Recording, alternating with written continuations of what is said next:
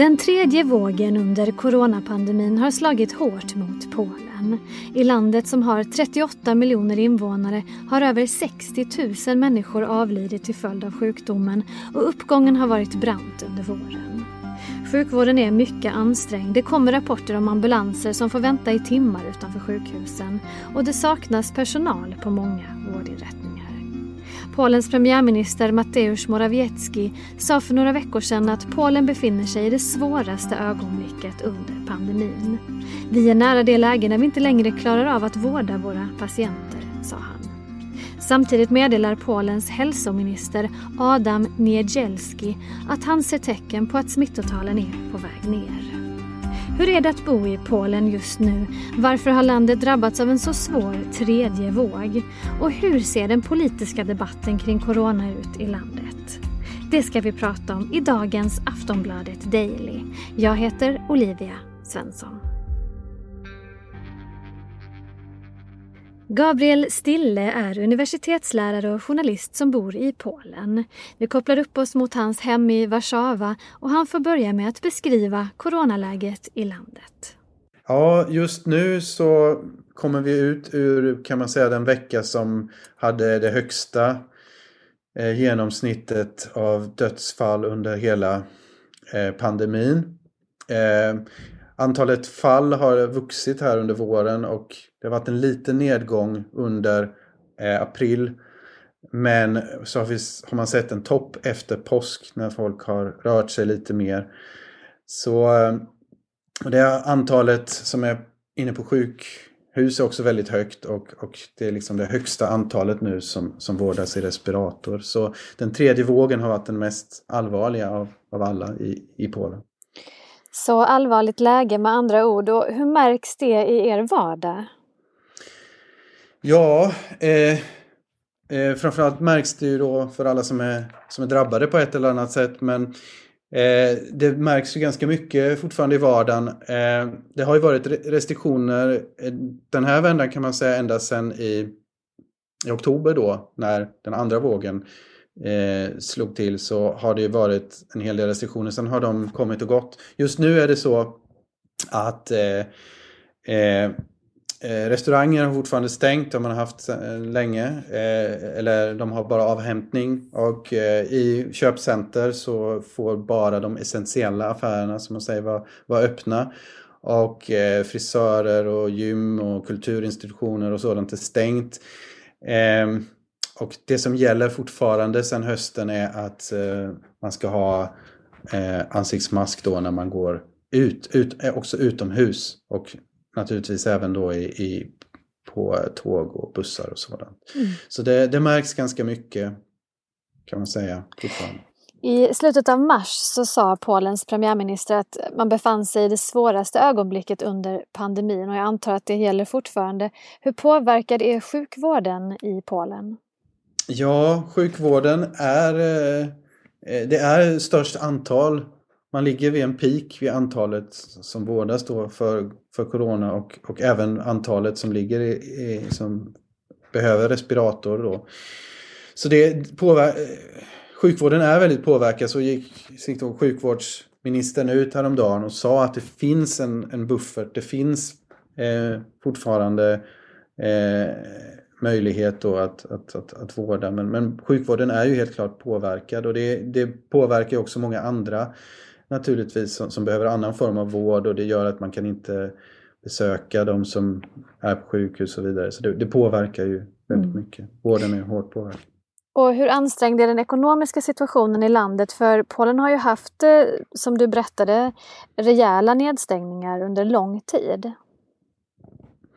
Ja, eh, det har ju påverkat, framförallt har det ju slagit väldigt olika. Det, det har påverkat eh, de som har blivit arbetslösa och det har påverkat många småföretagare väldigt mycket som då inte har kunnat eh, hålla öppet och, och så vidare. Så det, så det slår, slår ganska mycket och det slår ganska orättvist kan man säga. Sen är det så att, att Polen totalt sett så, så verkar det ändå som att man kommer ut ur eh, rent ekonomiskt Eh, lite bättre än många andra E U-länder. Kanske just för att man har en ekonomi som, som liksom rullade på ganska bra innan och har gjort det under lång tid. Där man har liksom ett stort, eh, stor inre marknad, stor, mycket konsumtion, mycket... Eh, så det, man räknar ändå med någon slags tillväxt i år. Men, men det har ju slagit väldigt olika och slagit väldigt hårt mot mm. många. Och Polen hade ju en mildare första och andra våg. Har man några teorier till varför den tredje vågen har blivit så allvarlig och så mycket värre än de tidigare? Ja, det finns många teorier och eh, till att börja med då varför man klarade sig relativt bra under förra våren. Det var ju då för att eh, smittan kom ju senare till Polen och till Centraleuropa kan man säga, och man reagerade väldigt snabbt och stängde gränser och transportmedel över gränserna och eh, införde en hel del restriktioner. Liksom när alla andra länder gjorde det så gjorde man det trots att man inte hade lika mycket smitta så att säga. Eh, men sen under sommaren så släppte man ju upp lite och kanske slappnade av en del, och det kom också signaler från politiker att, att nu kan vi ju mer börja återgå till det normala.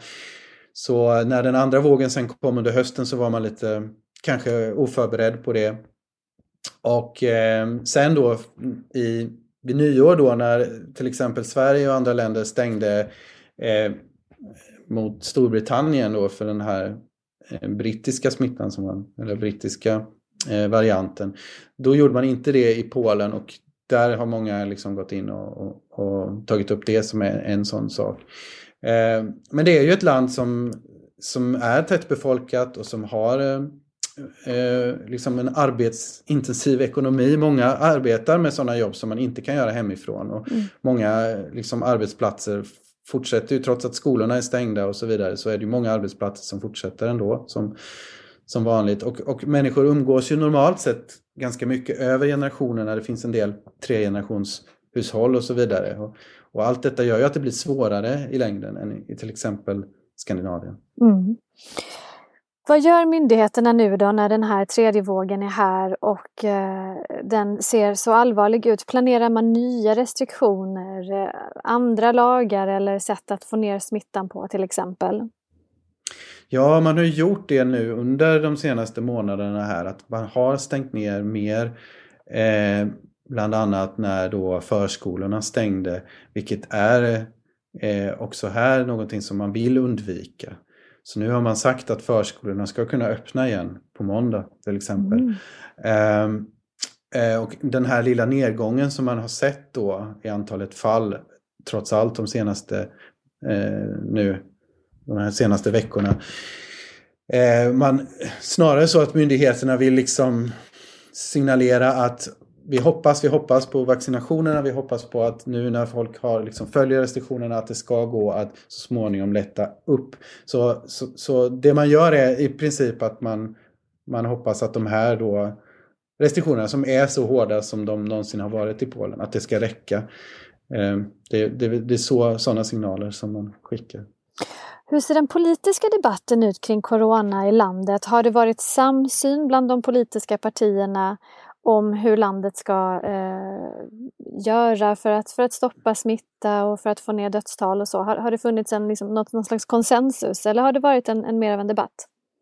Nej, det, det är svårt med politisk konsensus generellt i Polen, och det har det ju inte varit heller om det här, och det började redan under, under våren då när, när man skulle ha val, och eh, regeringen ville till varje pris att det här valet inte skulle skjutas upp, och eh, Eh, medan oppositionen eh, ville eh, göra det. Och eh, sen har det ju även själva bekämpandet av pandemin har man inte varit eh, heller överens om, utan eh, regeringen som då är då nationalkonservativ kan vi kalla den, eh, eh, har ju fått kritik då från den här mer, mer ska man säga, mitten eller mitten-vänsterpartierna i oppositionen, som gärna vill se som gärna klagar på när man har missat saker och då kan tänka sig hårdare restriktioner. Samtidigt finns det en annan opposition som ligger ännu mer till höger om, om eh, regeringen då, en, en högerextrem eh, opposition som eh, snarare då vill eh, lätta upp och, och menar att eh, att företagarna också har gått ut och organiserat en del demonstrationer där då småföretagare och andra har deltagit. Där man säger att vi, vi kan inte stänga ner ekonomin på det här sättet. Och, och, och där har man liksom blandats med olika då idéer. Dels att, eh, att det viruset är, är fejkat eller planerat eller sådana saker. Så att de, de här demonstrationerna som har funnits i olika former i olika länder. Så eh, regeringen har fått kritik från, från flera håll kan man säga mm. kring det här. Hur går det då med vaccinationsprocessen i Polen? Är den i full gång? Vilka grupper är det som vaccineras? Ja, jo, den är i full gång och man ligger eh, ganska mycket i fas med E U:s eh, vaccinationsprogram kan man säga. Och man förlitar sig på de vaccin som E U då har förfa- förhandlat fram. Till skillnad från till exempel Ungern eller andra länder i som också har tagit in andra vaccin från, från Kina eller Ryssland, så vill man inte göra det i Polen. Eh, och man började då med de allra äldsta och med sjukvårdens personal och andra prioriterade grupper, men också till exempel lärare.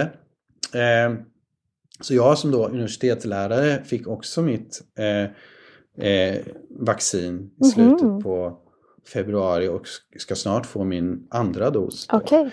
Okay. Eh, Så, och, så det är lite olika grupper och nu håller man på och man har klarat av de äldsta och man, man, man betar sig så att säga längre och längre mot yngre och yngre grupper. Och man, målsättningen är då att alla vuxna som vill ska ha fått i alla fall en vaccin i slutet av året. Så man, man, man, samtidigt, som det finns, samtidigt som man har också problemet med att många inte vill ta vacciner, många inte tycker att de Eh, inte lita på det helt enkelt. Eh, men, eh, men man har fortsatt använda AstraZenecas vaccin till exempel. Vilket är gemensamt för andra länder i Öst- och Centraleuropa. Så det, det har man fortsatt med. Eh, och, och vad finns det för debatt för där kring det?